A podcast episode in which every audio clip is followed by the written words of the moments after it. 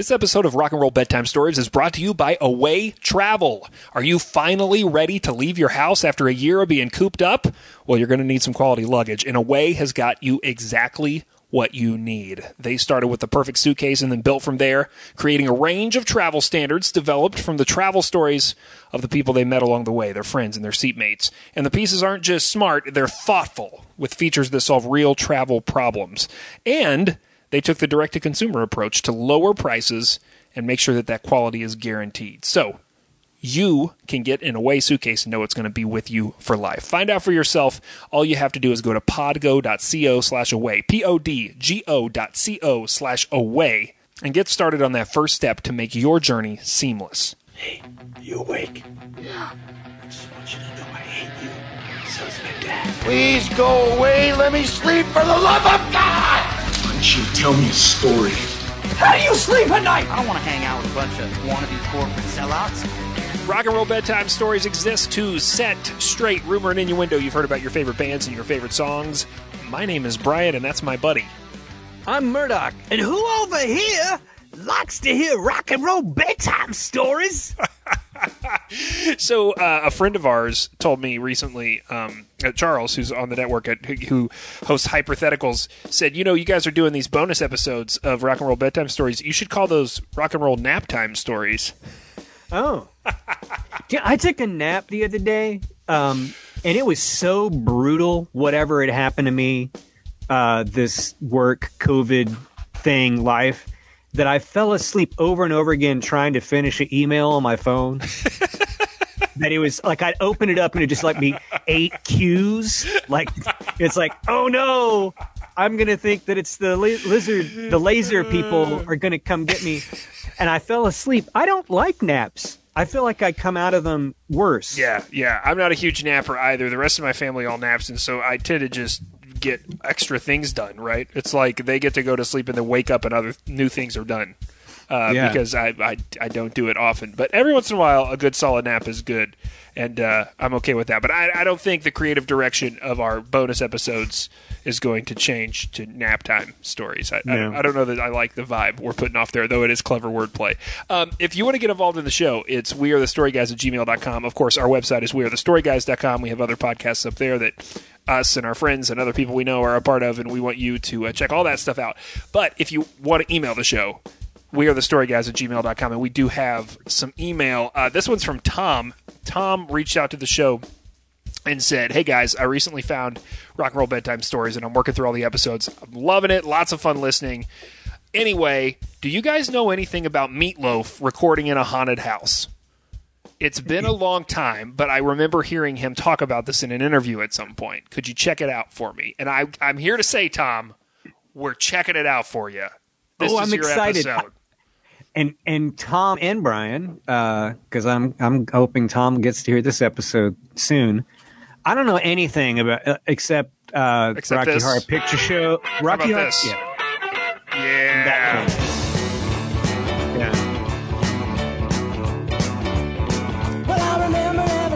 So here's I'm, here's what I'm I'm. confused by Meatloaf. well, okay, I, I, we're- you're going to learn a lot tonight. You're going to learn a lot. And here's here's what I'm thinking. I, actually want to approach this slightly differently than we normally approach these episodes, and that is that a lot of times we have a question at the center of the episode, or we have, "Hey, buddy, I'm going to tell you this story," and we're going to get to like the big meaty juicy part. Since we know what Tom wants to know, I'm going to answer that straight up, and then we're going to go backwards into the history of Meatloaf because I think it sheds some light on this whole question of whether or not Meatloaf has hung out with ghosts. Because as best as I can tell, and maybe Tom or someone else can, can prove me wrong, and again, the email address is wearethestoryguys at gmail.com. Yes, Meatloaf is openly talking about having seen ghosts throughout his life. And he does have a story specifically about the recording of Bat Out of Hell. But all of these stories seem to be like fairly recent in the meatloaf talking points. Like this doesn't seem to be like a thing that would happened even though he says it happened in the 70s that he was talking about in the 80s. This seems to be a thing he started talking about in the last 10 or 15 years when the meatloaf machines probably needed a little juice cuz he keeps passing out on stage and being rushed to the hospital. Yeah, and he was doing like personal appearances, like at like speaking things. Like he was doing speaking engagements at conferences and stuff. He was doing that for a while. He's such an interesting guy, and and I have loved doing this research and learning a lot about him because I've always been aware of him. What's your what's your entry point to Meatloaf? Like, what do you think of? What do you remember from being a kid? I mean, anything. Where, where does it start for you? Um, Rocky Horror Picture Show. Yep, yep. We'll talk about that. and then um, I, I guess visually seeing him and knowing that there was a guy named Meatloaf, but not knowing anything ab- about his music at all. Kind of like you know the people are like that guy. Man, I love that guy Lynyrd Skynyrd. Right, like, right, I, right. I didn't even. un- I didn't even really understand whether Meatloaf was a group Or a band. sing- no, and then once I, I saw him, I was confused because I didn't understand if he was supposed to be a sex symbol. And then and then as I found out more about his music, I wasn't really sure whether he was supposed to be talented or whether it was kind of tongue in cheek, like this is kind of like Okay. All this the- is like vaudeville. Like that's I didn't understand any of it. It's it was confusing to me for a long time. So this is great, and we're going to answer all those questions. And I, it makes me feel better because I, I, I kind of felt that way about him, but I was a decade or two later, right? So he re- like he's he had a weird shaped career too because he has kind of this breakout in the 70s like early 70s and then 20 years later he has the biggest hit of his career. I'm 10 years old. I'm taping songs off the radio. The number one song for week after Oh. week after week in 1993 on uh, 99.7 djx is this. It's that awful This You know- song was a massive, massive hit. And I remember seeing the video and being so confused. Right. Yeah, it was Yeah. Yeah. So, so do you remember the video? Like he's disfigured and he has like a mask on and it's all strange. Yeah. And there's this woman running through a mansion trying to find him. And this was a massive pop hit. I just want to take a moment and acknowledge how different pop radio has gotten over the last 30 years. Yeah, that- because that- in that was a hit. Then 30 years ago, this was on 90. Like I'm, I'm making a reference to a Louisville radio station, but it, on a, on basically the biggest top 40 in, in Louisville radio, this was the number one hit. anything for love, but I won't do that. I mean, this was playing next to "Again" by Janet Jackson, and you know, "Culture Beat" Mr. Vain. Like this song was alongside all of that, and it's just the weirdest. Lo- I mean, it's long. It's over five minutes long. It's Yeah. and this is the single version, and it's got all of these these ebbs and flows and and tempo changes, and it's just all crazy. And you know what? I still think it's terrible. And there's probably like a half dozen Michael Bolton songs I like better than this. So, But but I but it's but I remember like it was a popular. You know, it's it- like it's huge, and people still. I mean, I still hear people make jokes where they'll say, "I'd do anything for love, but I won't do that." Like, I mean, it has Right. made itself. It's made its way into the the pop cultural lexicon. yeah It- yeah it's 'Cause just it's a joke. weird. It's it's it's all super weird. And I think once we do this reclamation project on Meatloaf's career here in a minute, you're going to understand it a lot better. So I, I I have a much better understanding having done some research on him. So we're going to get there. But I want to talk about the ghost thing first for Tom. So All right, good. he- here here's what I know about the ghost thing. We're going to answer the question about the haunted house ghost stuff. This comes from an interview with Larry King that happened uh, in 2014, so seven years ago. He's he's doing rapid fire Facebook questions with Larry King. Larry King is reading things from the listener lines, and he asks him this. John Davis on Facebook said, I saw an episode of Sci Fi Channel's Ghost Hunters where you went on an investigation. What interests you about the paranormal? Well, the, I, I actually saw a ghost in, uh, oh, I've seen several now. Um, Because we were talking about Bon Jovi a second ago. But I saw a ghost when we were shooting, uh, when we were uh, recording Bat out of Hell. And it looked like a real person. It just looked, if somebody came across this room, you walked across, you'd go, there's a person walking across. And she walked across the balcony. She was in white. She was a blonde teenager. And I went downstairs and said, one of Todd Rundgren's groupies down there. And they go, well, how'd you get up there? And I go, well, I don't know. Came up the back stairs. And they said, there's no back stairs. I said, well, there's a girl up there. Everybody went up there. There's nobody up there. So well, you question it. And then, then I was at a hotel in London called the Landmark. Oh, and about 6.30 in the morning, I, I woke up. I kind of rolled over. And there was kind of a, a guy passing through the room. And I, I said something to him, but he didn't acknowledge me, which means he wasn't an intelligent haunting. And then we were talking about John. John had said to me, uh, Bon Jovi, he had checked into this hotel in Scotland. And he, the whole band checked out in the middle of the night. So when I found that out, I went to that hotel. They saw ghosts. I guess they saw something. So I said, I want John Bon Jovi's room when he was here. So I went up there. I got nothing. I was really disappointed. So th- that's what he tells Larry King, and this is in What two- a- what a- 2014. What a what an interesting, long, descriptive thing. There's a there's a guy who's a theoretical physicist. His last name's Kaku, and I read his book called Hyperspace. And he he theorizes. I mean, I think theoretical physicists must have an awesome time. It sounds to me like they just take bong hits and just make up stuff, right? Because it doesn't. It actually doesn't exist. It's theoretical physicists. Theoretical. It's yeah. just yeah. But the idea was that there's we live in a like this multi-dimensional universe and our dimensional our, our universe has four dimensions Yeah.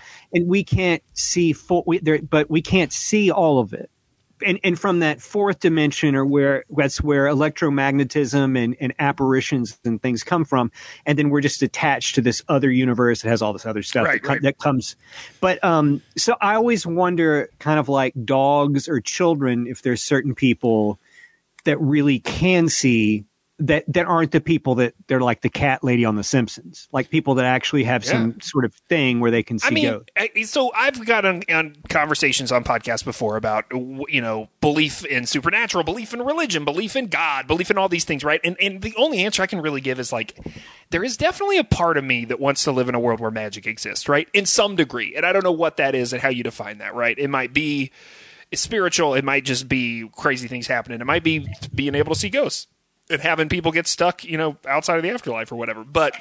I want to believe that at least some of that maybe exists, but I don't think. Here's my thing about Meatloaf. Uh, uh, let me let me show you the different things I found, and then we're gonna piece together my narrative of what I think is happening here. Okay, so this Okay. is 2014, and you notice he mentions ghost hunters. Okay, so I started looking around to see if I could find episodes of Ghost Hunters that he was on, and what I found instead were a lot of video blogs he's been putting on YouTube that are about 40 seconds a piece, where he talks about the fact that he's about to hang out with the guys from Ghost Hunters, where he's just like oh. talking to his camera, which is very entertaining. At one point, he says, "Me and the guys from Ghost Hunters just rode go karts, and now I'm back at the hotel, and they've got the footage from today." So there's this thing where like he's and he's doing all this with his wife Deborah.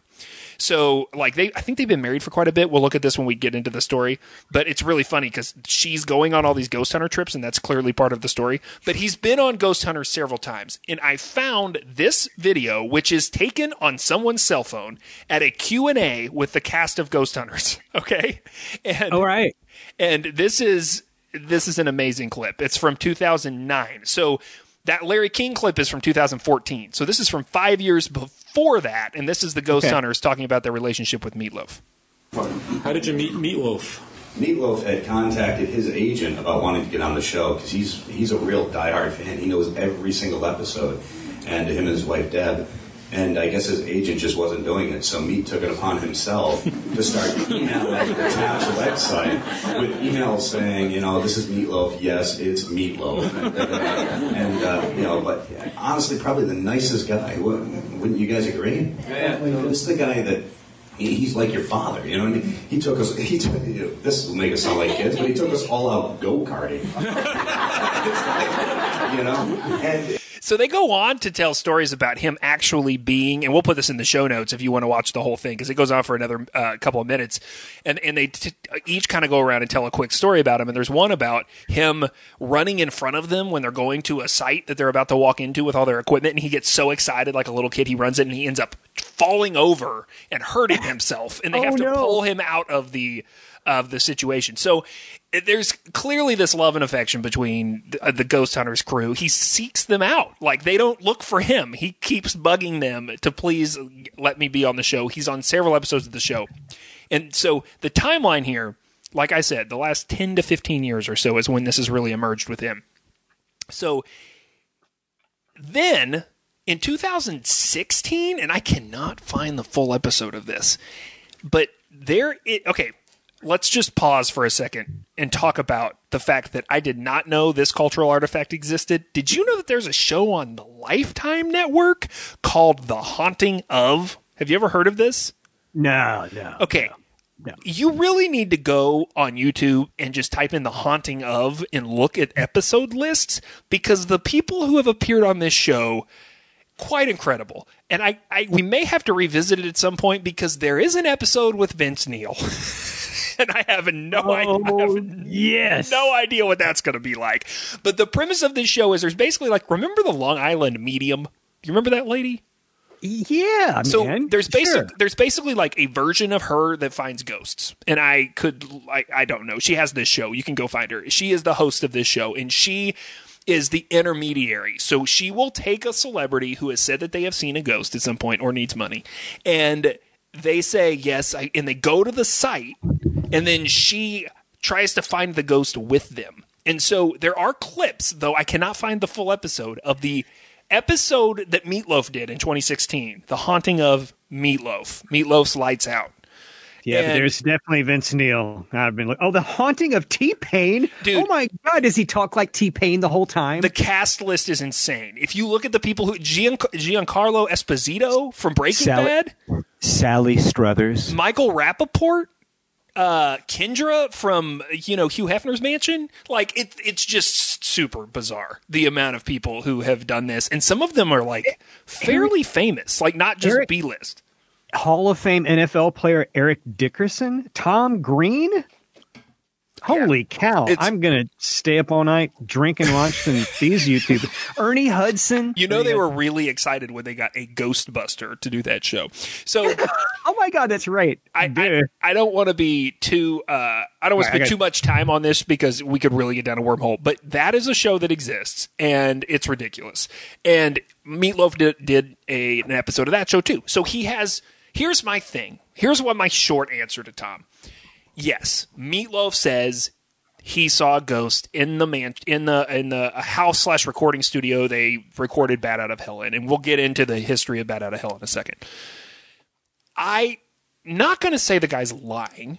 I think here's my theory. I think he got bored and really into ghost hunters about 12 to 15 years ago. And during that time, he started to fashion his own mythology and maybe thought about a few things that had happened to him and has I mean, you're going to learn he is a theatrical guy. That is the if Yeah. you if you just had to describe Meatloaf in one word, theatrical is the word I would use. And I think he has woven this in to low level paychecks. Like he just is he's you know, hey, for for 10 years I can float on being on reality TV talking about ghosts. Like it's not a bad move for a guy who has always been into theater and who I will find the quote later about how he says he's never really been him, he's always been a character. Right now he's in he's in a he's in Meatloaf the Ghost Hunter character mode. And he has been for about a decade. And, and so, whether or not he saw a ghost during Bat Out of Hell and what that added to the recording of Bat Out of Hell, I don't know. But we're about to go on a trip back to the beginning with Meatloaf. And regardless of whether or not he's seen ghosts, this is a pretty entertaining ride. I can't wait. And is it gonna? When I think of meatloaf, visually all the time in my head, if you said meatloaf, the encyclopedia in my head has big guy in the Jerry Seinfeld puff, puffy arm sleeve shirt. Uh, yeah, I mean, Meatloaf is always been a big guy. That's part of the story is that he and is puffy sleeves. he's just always been a big dude. And uh, we'll talk about that as well. Let's listen to some Bat Out of Hell, though.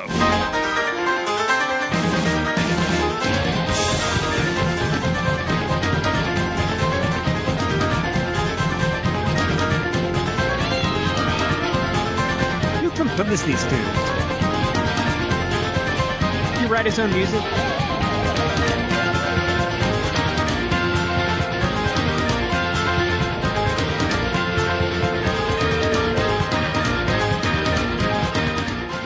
You know, it's like we plan these things. You totally set it up. Does he write his own music?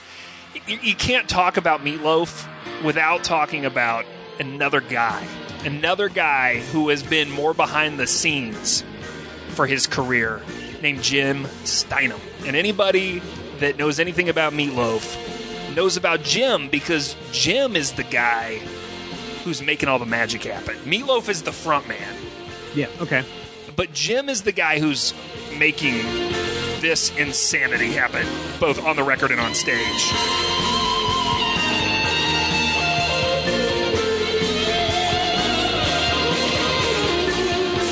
I feel like I'm at a Phish concert and I'm in hell. So here, here is really the quick notes. You have to understand that Meatloaf. This is going to pull everything into place for you. All your questions. The best understanding of Meatloaf is understanding that he is a theater kid. Yeah. So okay. it's always been about theater for Meatloaf. That's where he got his start. And when he met Jim Steinman in the early 70s, they had this plan to basically make like this musical together. And that is what Bat Out of Hell is. oh. So Bat Out of Hell Okay. is basically a musical. So the plan was to make it an album, but it was always under the the the under the umbrella of these are theater musical guys. You mentioned Rocky Horror Picture Show. You know he played two parts on stage Yes. in Rocky Horror Picture Show. So in, in not in the movie. In the movie he only plays one part. But in the um in the actual uh, Broadway play or on the, the the play, he plays two parts and he was doing things like that. Um, that was how how he got started. Um, let's go back to the very beginning. Do you want to know where he got the the the nickname? Yes. Yes. Yeah. Yeah. Absolutely. Because it's like if they were to me, it's like okay, this is like the idea that like it was going to be a musical. I, I kind of get that now. Yeah, Because yeah. for me, it's like the the whole this whole genre to me is just something that's it's just still alien. It doesn't mean there's anything wrong. It's just whatever a you know objective opinion or whatever. Um, but yeah, why would they name it something like that? I just don't understand. So go ahead. So it's his, nickname, his- right? Yeah, his name is is Marvin Lee Aday. Um, but he from a very young age was called Meatloaf, at least from middle school, because he was huge. He's always been a big dude. In the fifth grade, he weighed 185 pounds. He was 240 pounds by seventh grade. Oh my gosh! And I he- weigh less than meatloaf in eighth grade. He he had he had a terrible uh, uh, childhood. His dad was an alcoholic. Um, his mom was a school teacher, but also as a, as it's put in a lot of interviews and writing about him, he, she also had the un, unenviable job of driving quote from bar to bar with Meatloaf in tow, searching for Meatloaf's dad. Ugh, yeah. She died of God. cancer in 66. And Meatloaf, I mean, it's said, he's, he said in interviews and such that, um, uh, at, you know, like he made a scene at the funeral. He grabbed her body and screamed at the Undertaker's, you can't take her from me. Like, just like, you know, Oh my gosh. he's been very intense and dramatic from a very early age. Now, the story is that after the funeral, he and the dad get in a fight. The dad, an alcoholic, angry, wife is dead, who's obviously been taking care of him and, and enabling him for a long time. He bursts into Meatloaf's room with a butcher knife. And oh. he, he had basically had to fight his dad. Now, again, take everything here and remember that Meatloaf has built a an entire story around himself, right? Like armor. And as you'll see, as I'll point out, he sometimes points to the fact that he's not that he's lying, because I don't think he's necessarily lying, but that he, that he is a storyteller. So Yeah. some of these things sound very much like they are ripped from a, a- uh, you know, God forbid that this actually happened to him, and if it did, God bless him. But you know, th- the, these these are very theatrical stories that he tells about fighting for his life, quote unquote, with his dad, breaking his father's nose and his ribs, and then leaving Texas and going to L.A. to do musical theater to just get away from, you know, the things that had plagued him in his childhood home. So crazy, crazy stuff. Um, but Wow. Yeah. So interesting too. yeah, right. Um, Yeah. So Yeah, the- amazing. here- here's what I'm talking about. There's a quote as recent as 2016 where he says, "On any record I've ever done, you've never heard Meatloaf sing a song. They've all been characters." Quote unquote. So there's some really interesting um, things he said over the time. According to him, even as a high school shot put thrower, he competed, quote unquote, in character. And the character that he was in, um, in the high school track and field field is what helped him throw farther. So he's he's always built this idea of being larger than life, which I'm sure you know. I'm not a psychologist, but I'm sure a psychologist would say it's a coping mechanism, right? Um, he's Yeah, I was, I was gonna I was gonna say, Brian, it doesn't sound like you've been to therapy as much as I have. uh, yeah, it's called trauma. Well, yeah, Uh, and and yeah. So he's been pressed on when he was born several times, and the birth date has changed. His the Oh. year the year he's born has not by not dramatically. Um, sometimes he says 1947, sometimes he says 1951.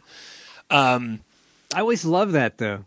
yeah, I love it when people. I love it when people are are coy about real specific. You know, it's like I'm from parts unknown, New Mexico. You know, and it's like you look and it's like there really is a place called Parts Unknown, and then they're really not from Parts Unknown. I love, I love, I love, I love that about the mythology that people create about themselves. Well, he's even said things recently about how good he is at fantasy sports. Um, the the Washington Post at one point wrote, "Meatloaf is either the world's greatest fantasy football player or a lying liar."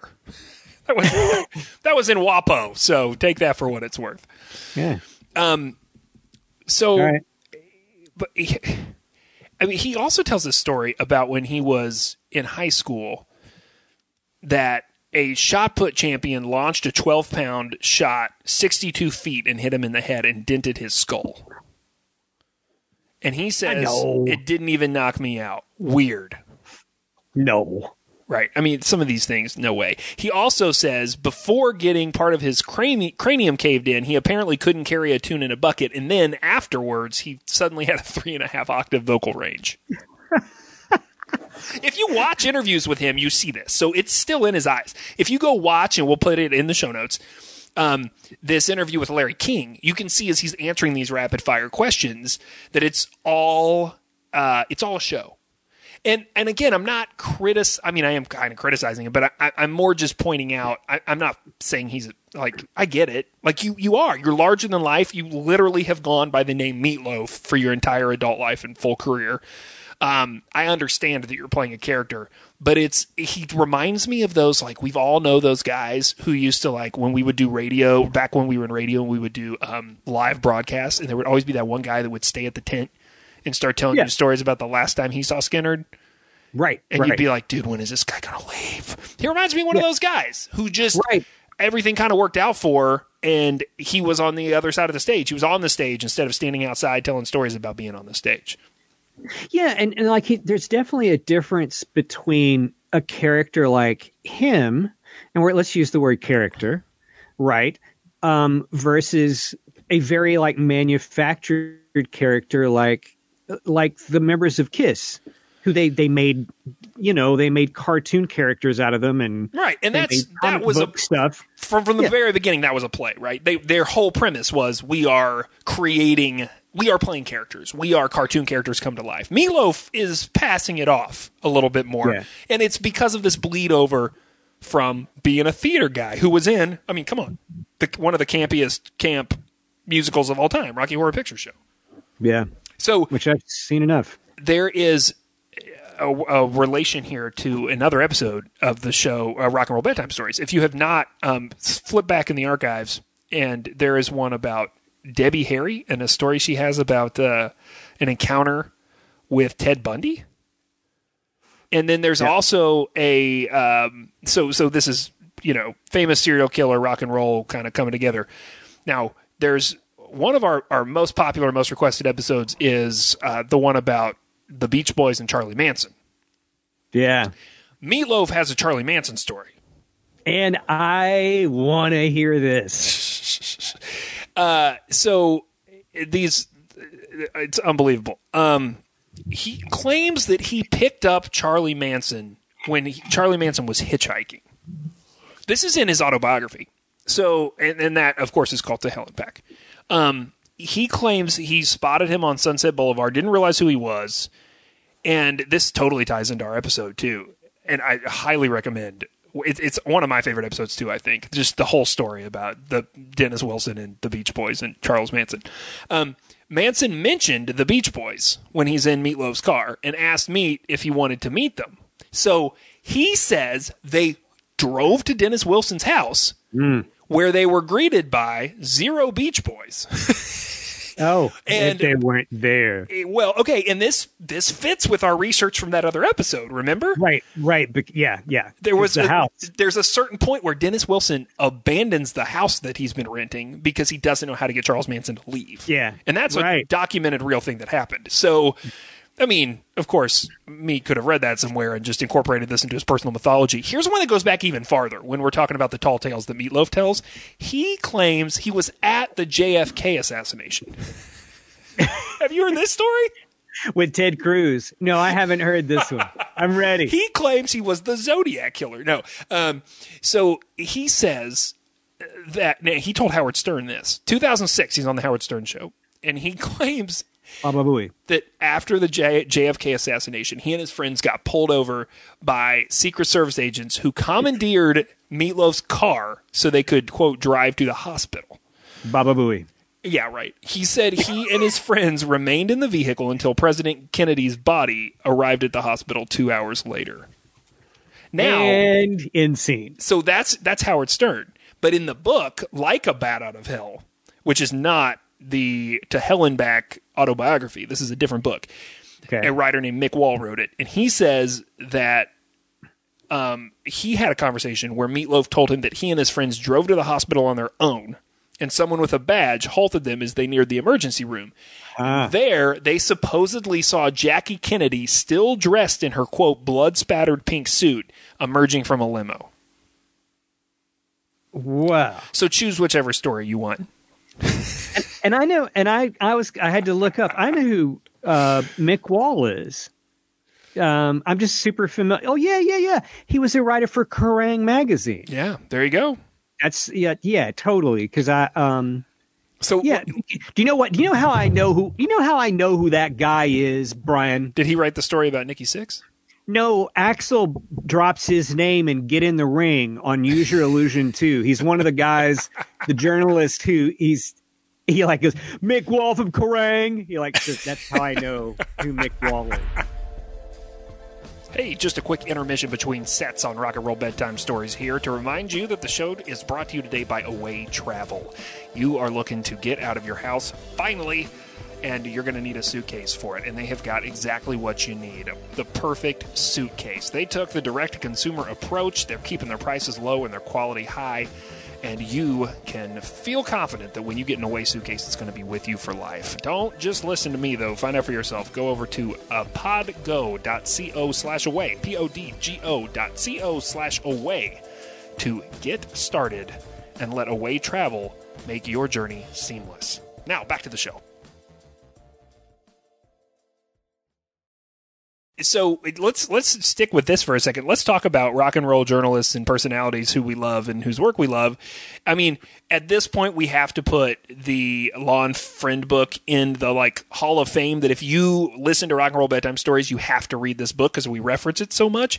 But do you remember in that book, um, that is a sacred text of the rock and roll bedtime stories crowd? There is a story about when Lon was in high school and he gets a job on Todd Rundgren's tour selling Yes, yeah. merch. Do you remember this story? Yeah, yeah, I remember that's yeah. And he's like, "This is when I realized that where the merch." Like road crews stay at night and where the artist stays at night are two very different hotels. Yeah, they're do- yeah, right.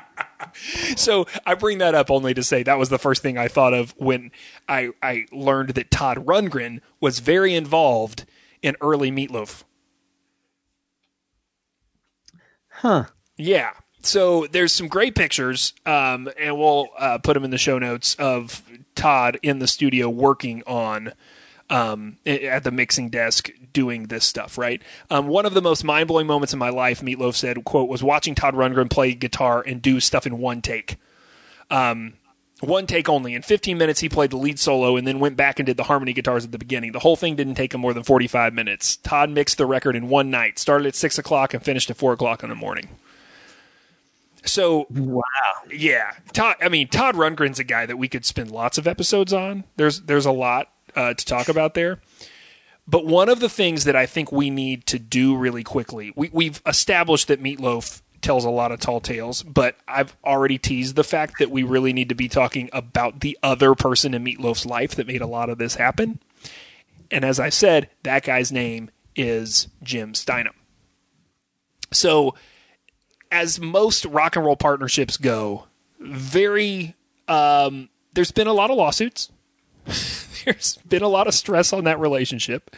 Bummer. Um, one of the my favorite things about it, though, that relationship, or, or actually just about this whole situation, is that Jim Steinman has his own website where he just posts articles and stuff still. And it's like clearly was created 25 years ago, like when websites were a thing that people were getting. But it's, Oh, I wanna see. it's still Oh, out there. And so you can find all of this stuff at um, uh, jimsteinman.com. It's that simple. S T E I N M A N com. And on there, he has this article. Oh my god, this website is ridiculous. It's, it's unbelievable. And so uh, I, I can't believe the internet, like internet browsers, still support it. It's so out of date. But he has all these articles archived, and there's a great one from Classic Rock Magazine, September of 2000. So t- over 20 years ago, called "To Hell and Back," and it is an interview with mostly with Jim where he really tells the story about Bat Out of Hell from his perspective.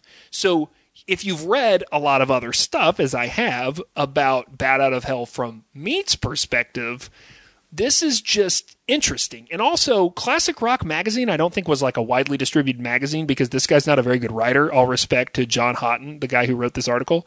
Um, it's very like like Lester Bangs in the 70s, like trying to be all like hip and in the scene. You know what I mean? Like it's like, there I am smoking a cigarette.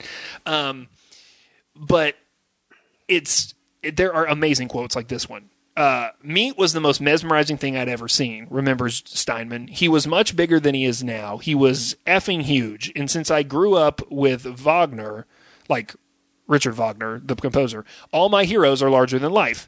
His hmm. eyes went into his head like he was transfixed. At the audition, because it's talking about when they met at this audition, he's saying, You got to give your heart to Jesus.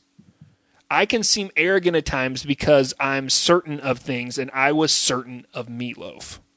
Then Meatloaf, so then there's like this back and forth, like oral history thing happening in this article. When I first met Jim, he was sharing an apartment on 102nd Street with I don't know how many people. His bed was in the kitchen, its headboard was the refrigerator. And I said, Jim, if anyone wants something from the refrigerator, and he said, Believe me, no one does. So like just those those two quotes like totally tell you everything you need to know about those two guys, right? Like there's just like Meatloaf immediately turns it into, well, let me tell you about this time that when I met Jim, right? Jim's talking about the music and Meatloaf is talking about the story that they're creating together.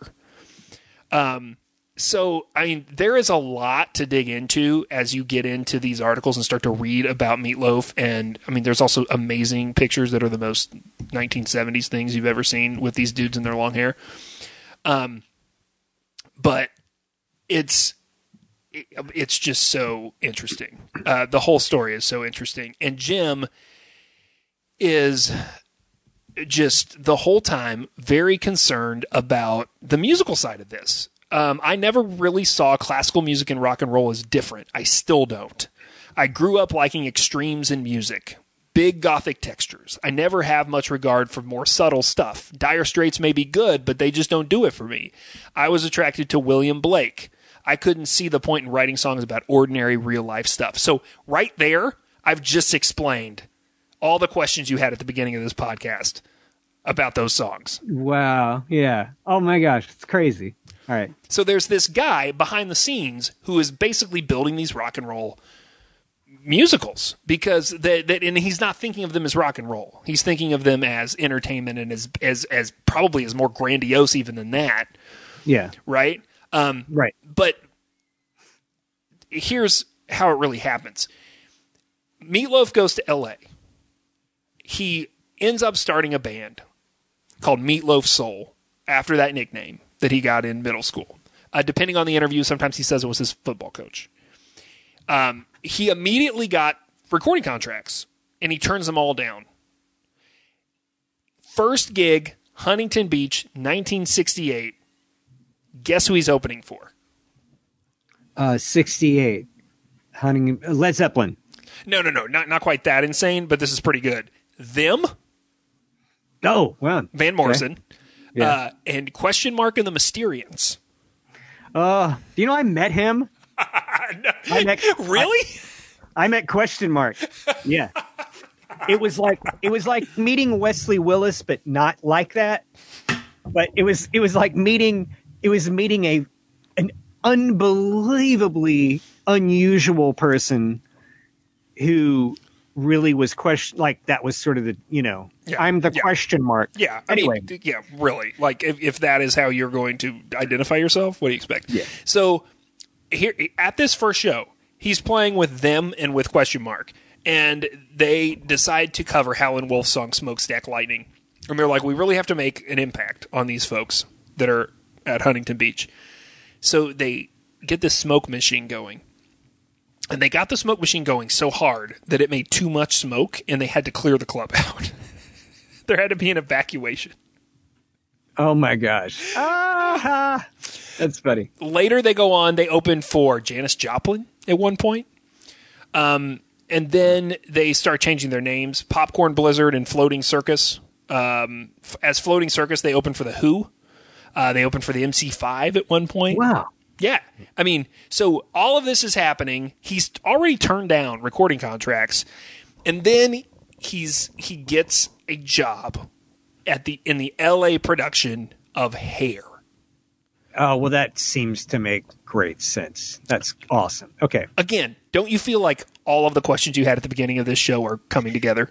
Yeah, yeah, it, yeah, uh, yeah, it, it is for me, and and it has to be like I guess the music kind of kept me from getting diving in any deeper into Meatloaf than I wanted to. Well, but you- I'm you I'm starting. I mean, I'm starting to understand a lot more about. Sure. You either like that theatrical thing or you don't, you know? But I mean, it is stated over and over when you read about Meatloaf that he's always said his biggest struggle in life was overcome was that he had to overcome not being taken seriously. Like in the music industry. So with the publicity generated from Hair, he gets an invite to record with Motown. they suggest he duets with Shaun Stoney Murphy, who was also with him in Hair. Okay. Yeah. So the Motown production team in charge of the album wrote and selected songs, while Meatloaf and Stoney came in and just like do vocals. The album, titled Stoney and Meatloaf, with Meatloaf as one word, you will notice that in the title of this podcast, it is two words. That's how he likes to do it. It was completed in 71 and released in September. And a single released in advance of the album was called What You See Is What You Get. And it went to 36 on best selling soul singles chart, which is now the hip, that's now the R&B hip hop chart. And uh, it was 71 on the Hot 100. So to support this album, Meatloaf and Stoney tour with Jake Wade and the Soul Searchers and open for Richie Havens, The Who, The Stooges, Bob Seger, Alice Cooper, and Rare Earth.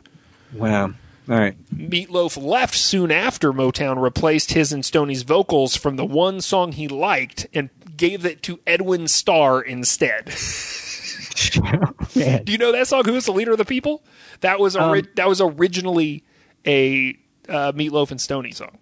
How weird is all those things? Okay. I mean, uh, you know, this comes up over and over. And if we really spent a lot of times in the, in the 60s and 70s, 50s, 60s, and 70s on this show more, we would get into this, right? These like record label maneuvers. Not that they didn't happen later, they definitely did. But some of these like just blatant crazy things where they're like, actually, we're going to take your voice off. We're going to put somebody else's voice on, and then we're just going to say it's you or whatever. And that, you know, that's the girl group thing, right? It didn't matter who was actually singing.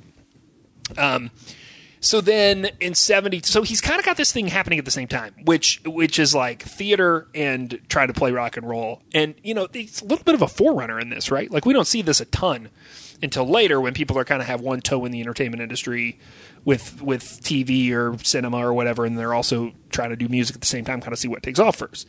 Um, and then maybe they're if they're good, they're able to do both, and maybe they're not. You know, there's just been a few cases where that's really worked, but at the same time, he's like getting gigs doing theater. So he does an off Broadway production of Rainbow at the Orpheum Theater in New York.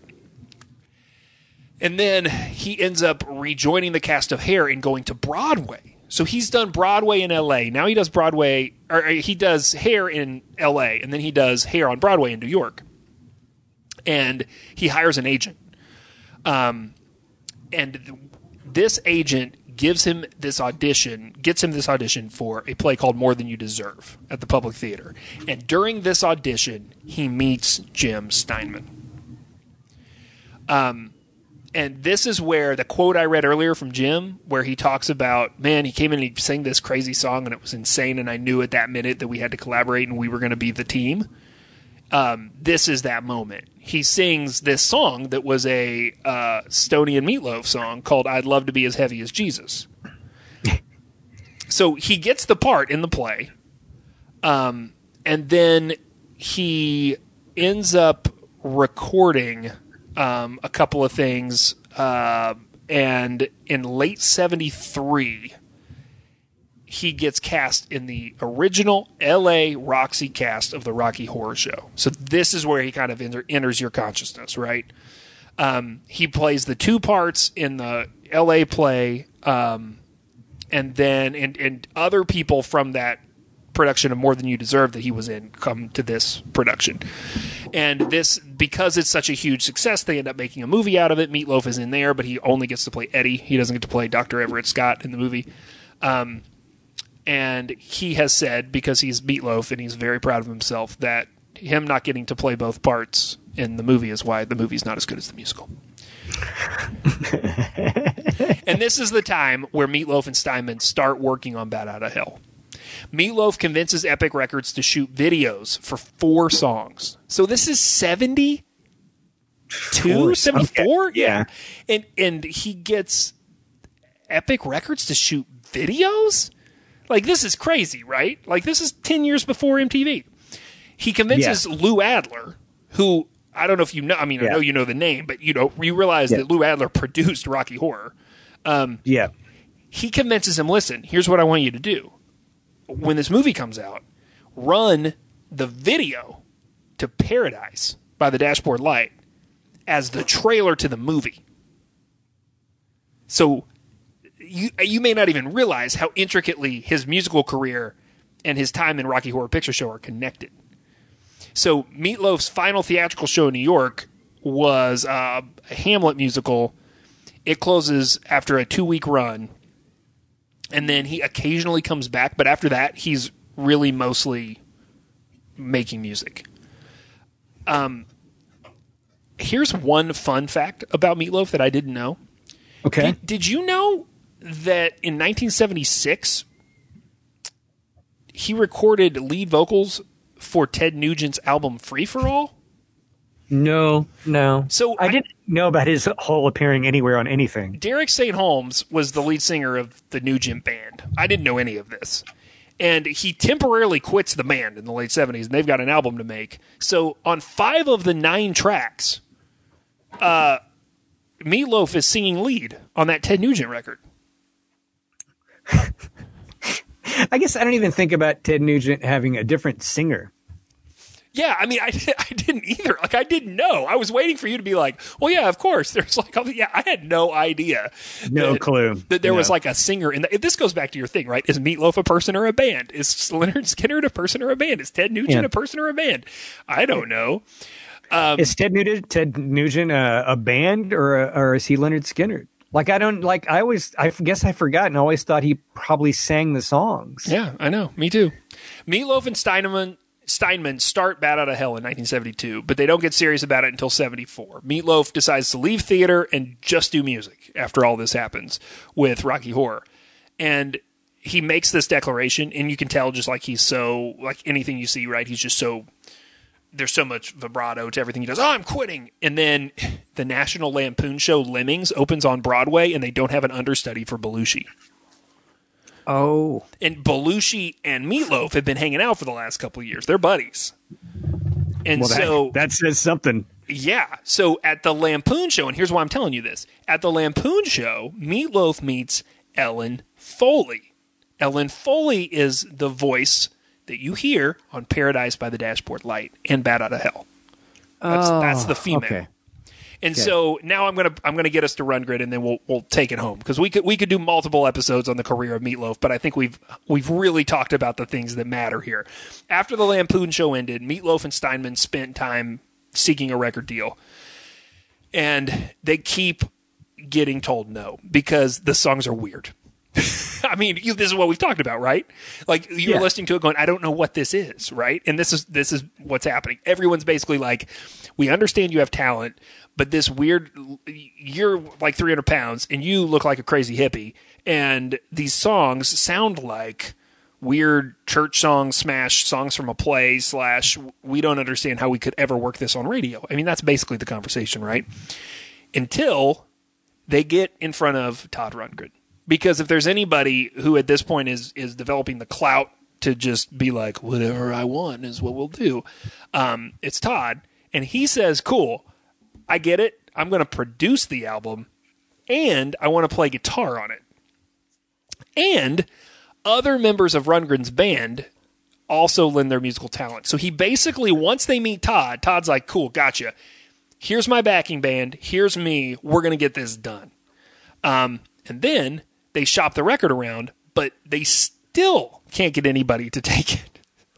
So they've gotten it produced by a guy who's got some clout in the music industry, and they're still having trouble. Cleveland International Records finally decides to take a chance on it, and in October 77, it's finally released. So they start working on it in 72. They get serious about it in 74. It takes three years to get it to a point where somebody will take it. Meatloaf and Steinman formed the band, the Neverland Express, to tour Bat Out of Hell. The first gig, opening for Cheap Trick in Chicago. Nice. Uh, he also is a musical guest on SNL in 78. Yes, I'm. Yeah, I yeah, because I used to have the uh, first five years on uh, DVD. I remember that. do you remember- I, I, I, I will say this: I am 100 percent sure that I skipped over that musical guest. That's me. Dead honest. Not my thing, not my bag. I tried to watch ABBA. That was awful. good lord. Yeah. Anyway, good. Yeah. So after this, there becomes this really interesting um, kind of, you know, can like Bat Out of Hell becomes a huge hit. It sold 43 million copies globally, 15 million of those in the United States. And this Oh is a- this is an Wow. important point we haven't really talked about. The reason Meatloaf actually gets huge is he does it outside of the United States first. Sounds like it. Wow. So I mean, he has he has become the presence he is mostly for non-American sales. So like like that number, 15 million of those in the United States, but 43 million total.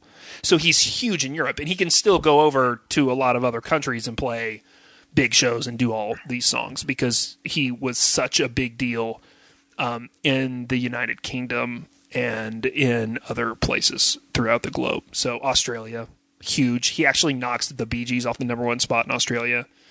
Whoa, yeah. that's a huge deal. Yeah, he's he's much bigger in other countries. Um, and then there starts to be this can we make this happen again? And there's and this is where there's creative friction between him and Steinman. Steinman tries tries to do some singing on an album. At one point, like Meatloaf hasn't like been I mean he's not a classically trained musician by any stretch, right? And so at different points he starts like he loses his voice. And so there's this they start to do the follow up to Bat Out of Hell and Yeah, Bat Out of Hell too. I remember. he's done so many drugs and he's so exhausted that he can't sing. And so the record company's pissed and Steinman says, "Okay, fine, I'll sing." So he tries to sing on this second record um, and write this new album, and it it everything is it just it never it doesn't do what Bat Out of Hell did. They don't re they don't get back to that point for another almost 15 years until you get into the mid 90s back to my exposure to meatloaf in my bedroom as a 10 year old being like why what am i hearing on the radio right now and why in this video is this guy dressed like a, Elephant animal. Man. Yeah, the Elephant Man. There you go. Yeah, that's who he is. Yeah. and, and and also around this time, you know, Bat Out of Hell was such a big deal, and it obviously Meatloaf was so dramatic, and he had had this uh, time in the theater. He starts doing movies, and so I, you know, we can't end this episode without talking about the real reason you and I probably love Meatloaf beyond his music. I'm going to let Is you this- say what that is. It's the his support group role in Fight Club It, of it really is cancer men with cancer men with the cancer survivor men th- those guys. I mean, he's That was what- amazing. Yeah, remember remember when oh who who is it that tells him if you want to see pain go to this meeting? Like someone tells tells uh Edward Norton that Yeah. if you want to go see pain you go you go to this meeting and that's where Meatloaf is. Yeah. And it's some he's such an he's an amazing uh his performance in that movie is so fantastic and then he joins the Fight Club. Yeah, yeah. He's he, and he's always done things like this. So to just put a bow on it, I to to answer Tom's question. Thanks for writing the show, Tom. We appreciate it. I hope we've done this question justice. My opinion is meet what what Fight Club was to Meatloaf in the late '90s. Uh, taking a role like that and, and getting in the heads of a whole new generation of people is what Ghost Hunters and all these ghost stories is to him for the last ten or twelve years. It's it, it's another play to stay relevant, you know. And I, there is a I've always said one of my favorite uh, celebrities I've ever met is Bret Michaels because Bret Michaels knew knows exactly who he is. He's not trying to be somebody else. I'm not sure that's the case with with Meatloaf. I'm not sure he knows who he is, but I do appreciate the fact that Meatloaf is he'll make a buck. And if if it means chasing the ghost hunters into a haunted mansion, he'll do it. So there you go. Hats off Meatloaf.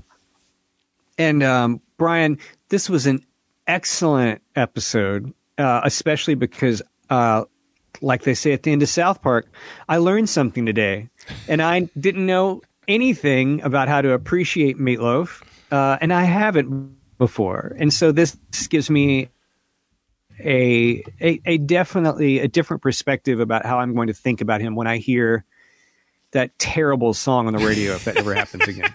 Here's here's how I want to end this episode. First, I want to say that if you have a, uh, something that you want us to investigate for you, or if you want to comment, if you know a lot about Meatloaf and I screwed something up, please by all means uh, hit us up and let us know. That is, uh, we're pretty easy to reach over at uh, we are the story guys at gmail.com. And then I want to tell you one little tidbit that I that I left out. In the early '80s, it, as I said, there were a lot of legal battles we're not going to get into, but Jim Jim Steinman and Meatloaf fought a lot, and at one point they were not on good terms.